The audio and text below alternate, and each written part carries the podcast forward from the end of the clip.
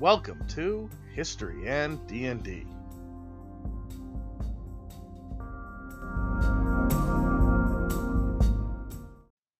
In the last episode, we took a series of events from the real world and showed how to adapt them into a D&D campaign. This time, I'll talk about Dragonlance, how it was created, and how it evolved. Newly hired TSR employees, Tracy and Laura Hickman, conceived of a campaign world dominated by dragons. It began when they were running a small press called Daystar West Media, and they got hired by the company that made Dungeons and Dragons. During this period, they had begun discussing an adventure called Eye of the Dragon, which brought dragons more prominently into the game. In 1982, the couple was driving from Salt Lake City to their new job at TSR in Wisconsin, and they came up with the concept and overview of what they would call Project Overlord. When they met with the brass at TSR, they were asked to create a campaign setting about dragons, so they assembled a team for this project that included Larry Elmore, Jeff Grubb, and Harold Johnson. The Hickman's idea was a series of adventure modules called the Dragonlance Chronicles. They shared the idea with artist Larry Elmore, who was excited by it and immediately produced concept art. Tracy pitched the idea of a multimedia sub-franchise to TSR. The idea included tie-in products like books, war games, novels, miniatures, and short stories in Dragon magazine. TSR liked the idea so much, they put a whole team on it. Tracy convinced fellow employee and editor, Margaret Weis, to help write the novels. The first adventure module, Dragons of Despair, and the first novel, Dragons of Autumn Twilight, were released in 1984. Random House, the publisher of the novels, was convinced the books wouldn't sell, so TSR put a page count limit to keep the price down. Apparently, Margaret Weis has stated that there is a manuscript somewhere for Dragons of Autumn Twilight that is three times longer. Larry Elmore, who drew early art for the project, drew the character with gold skin and hourglass shaped irises. This led the authors of the novel to create in story reasons for the look. Doing so created a snowball of plot and themes. Raistlin looked different from his twin brother because he was sickly and had to sacrifice more of his health to gain magic power. This led to the idea that Raistlin was ambitious while Caramon smothered him.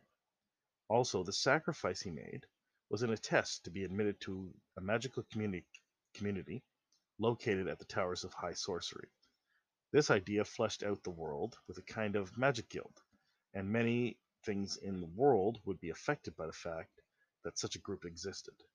For instance, this is likely where the idea of the three moons that orbit the world came from, as each of them represents a different order in the conclave of wizards and a different god of magic. The rudimentary multimedia campaign included adventure modules, guidebooks, miniatures, calendars, puzzles, maps, novels, and magazine articles. By 1987, the campaign book came out.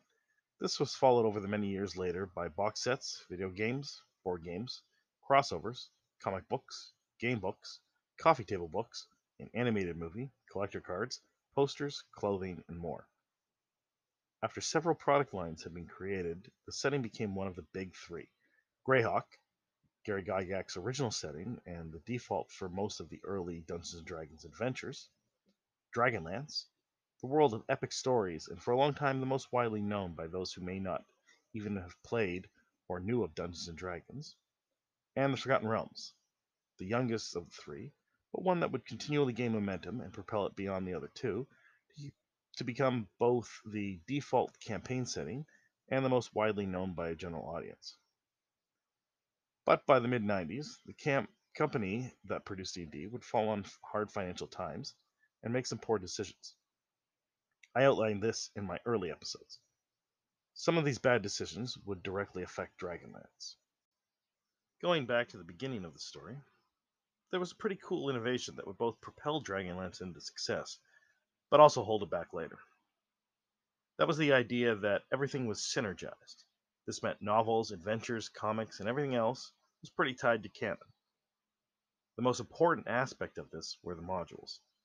The adventure began with DL1, Dragons of Despair, in 1984, and continued through to DL14, Dragons of For- Triumph, in 1986.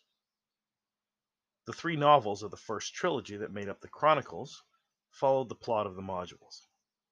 The modules were created first and played by the team at TSR, at which point Weis and Hickman used the playtesting to write the novels. This meant that the story was fleshed out by a collaborative team and improved by the writers of the novels. It also meant that the story was pretty sunk into the foundation of the campaign setting.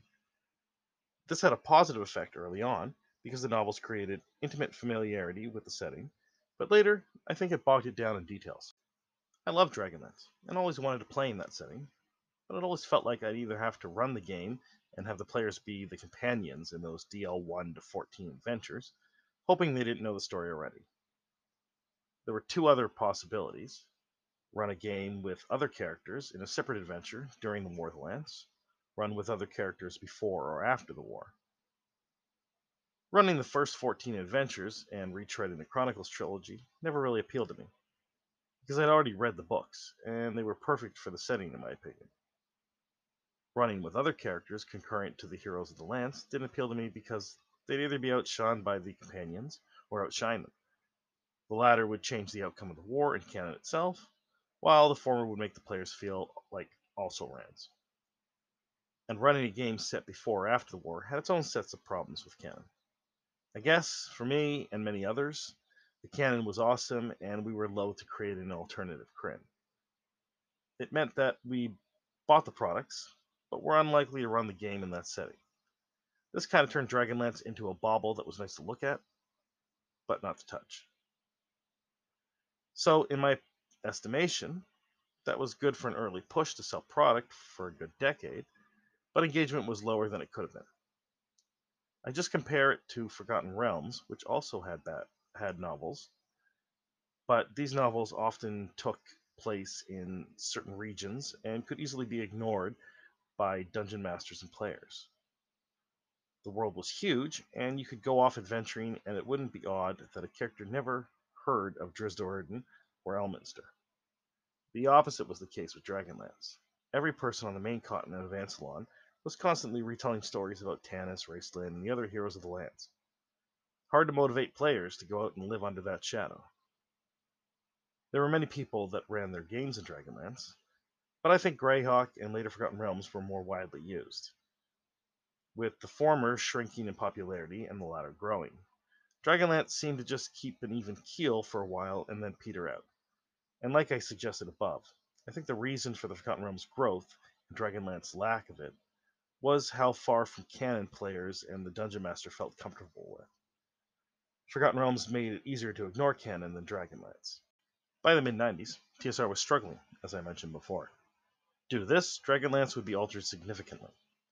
The company mandated that it be a world constantly bombarded by epic events.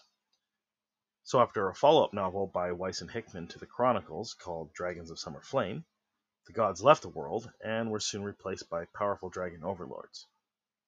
This was an innovation and was tied into a new game Harold Johnson and William W. Connors had created. It would be part of a new non-D&D fantasy game called the Saga system. The system was a role-playing game that utilized playing cards that affected fate. It was clearly influenced by the rise of Magic the Gathering. While the game sounds interesting, I was not interested in the Dragonlance Fifth Age, and I don't think many fans were. Soon after that, TSR was acquired by Wizards of the Coast and was transitioned away from both the Saga system and the Fifth Age. Weis and Hickman returned to write new novels for New Age, and the setting eventually settled into the third edition of Dungeons and Dragons that was created by former TSR employees and Wizards of the Coast. While this new edition was a popular revival for D&D, Dragonlance remained in the background. Forgotten Realms had continued to grow in popularity, and soon eclipsed both Dragonlance and Greyhawk to become both the default setting and the producer of the most popular novels. Even Eberron, a new campaign setting, became more ubiquitous than those other two. But fans did get one gem out of that era. Margaret Weis, with the help of Don Perrin, Jamie Chambers, Christopher Cole, Tracy Hickman, and others, produced many Dragonlance products through her company, which licensed the rights, including the campaign setting book for 3rd edition. It was also during this period of the 2000s that saw the release of a Dragonlance animated movie. But the less said about that, the better. Matt Haig, known as Paladin, created a website called Dragon's Realm in 1996, which originally was used to discuss old AD&D gold box video games. He changed the name of the site to The Lost Citadel to reflect how his site now focused on Dragonlance fandom. He eventually spun that off into a site called The World of Krynn in 1997. Back in 1998, Margaret Weis and then husband Don Perrin created a game publishing company called Sovereign Press.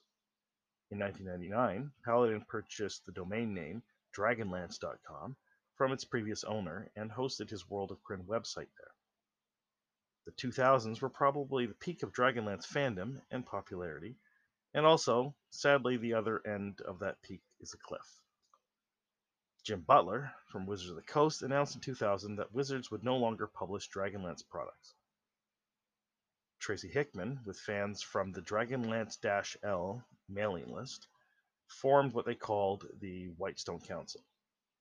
That was to create the Dragonlance Nexus, a website that would adapt Dragonlance to the new 3rd edition rules for Dungeons and Dragons. This website would quickly become the official Dragonlance website where news, interviews, articles, and a podcast would originate from. In 2002 and 2003, it would merge with Paladin's World of Krynn. During that period, Sovereign Press would acquire the license to produce official Dragonlance products, and the Nexus would give Margaret Weis the Dragonlance.com domain name. In 2004, Sovereign Press would become Margaret Weis Productions. In 2007, Wizards decided not to renew any third-party licenses for D&D. Many speculated that this meant Hasbro was going to sell Dungeons and Dragons, and a lot of people in the hobby declared this in many places with certainty. But in 2020, we know this was never the case. I've never been a fan of internet speculation once people begin to assert things that are based on very little evidence so I just wanted to point this single case out. In 2008, with the license expired, Margaret Weis Productions produced the last Dragonlance game product. Dragonlance.com was eventually taken down in 2011. The last novel to be published was The Fate of Thorbardin by Douglas Niles in January 2010. Dragonlance was continually in print with new materials generally from 1984 until 2011, that's 27 years. It is now being defunct for a third of that time, nine years. With a list of novels linked to the setting over 190, as well as comic books, video games, and a movie, it was a prolific series and one of my favorites. I'm actually shocked that I can no longer go into a bookstore and see an entire wall of Dragonlance books. Will it make a comeback? Maybe, but only if the fandom grows and that likely requires Wizards of the Coast to grow it by producing new media for it. So, what is the basic story behind this epic setting? The gods of good, evil, and neutrality created the world, and each chose a primary race to represent them. Paladine, highest of the gods of good, chose the elves. Takhisis, highest of the gods of evil, chose the ogres. Gilean, highest of the neutral gods, chose humans. Later, some ogres who saw themselves as beginning to be tainted by Takhisis appealed to Paladine, and he allowed them to worship him, creating the Irda race. Reorx, the neutral god of craft, created the Grey Gem of Gargath, and he claims to have accidentally trapped the overgod Chaos inside. This gem moved through the world and split the dwarves, gnomes, and kender into separate races, as well as creating new creatures and subraces. Takhisis tried to conquer the world with evil dragons early on, but a coalition of races and good dragons stopped her. Centuries later, the worshippers of the gods of good rose to power in Istar, and eventually a man called the King Priest demanded the gods remove evil from the world. They punished his insolence by throwing a fiery mountain at the world. This event was called the Cataclysm. It took many post apocalyptic centuries for people to recover from this, and when they had, Takhisis again tried to conquer the world with evil dragons, and was again stopped by a coalition of races and good dragons.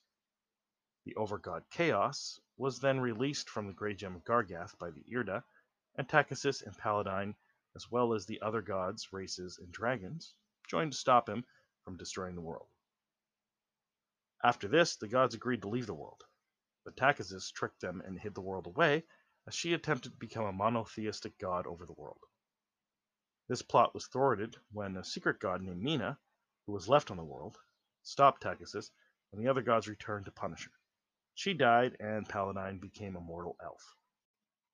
In the next episode, I will continue with Dragonlance. I'll take a look at the story, themes, and characters within the setting.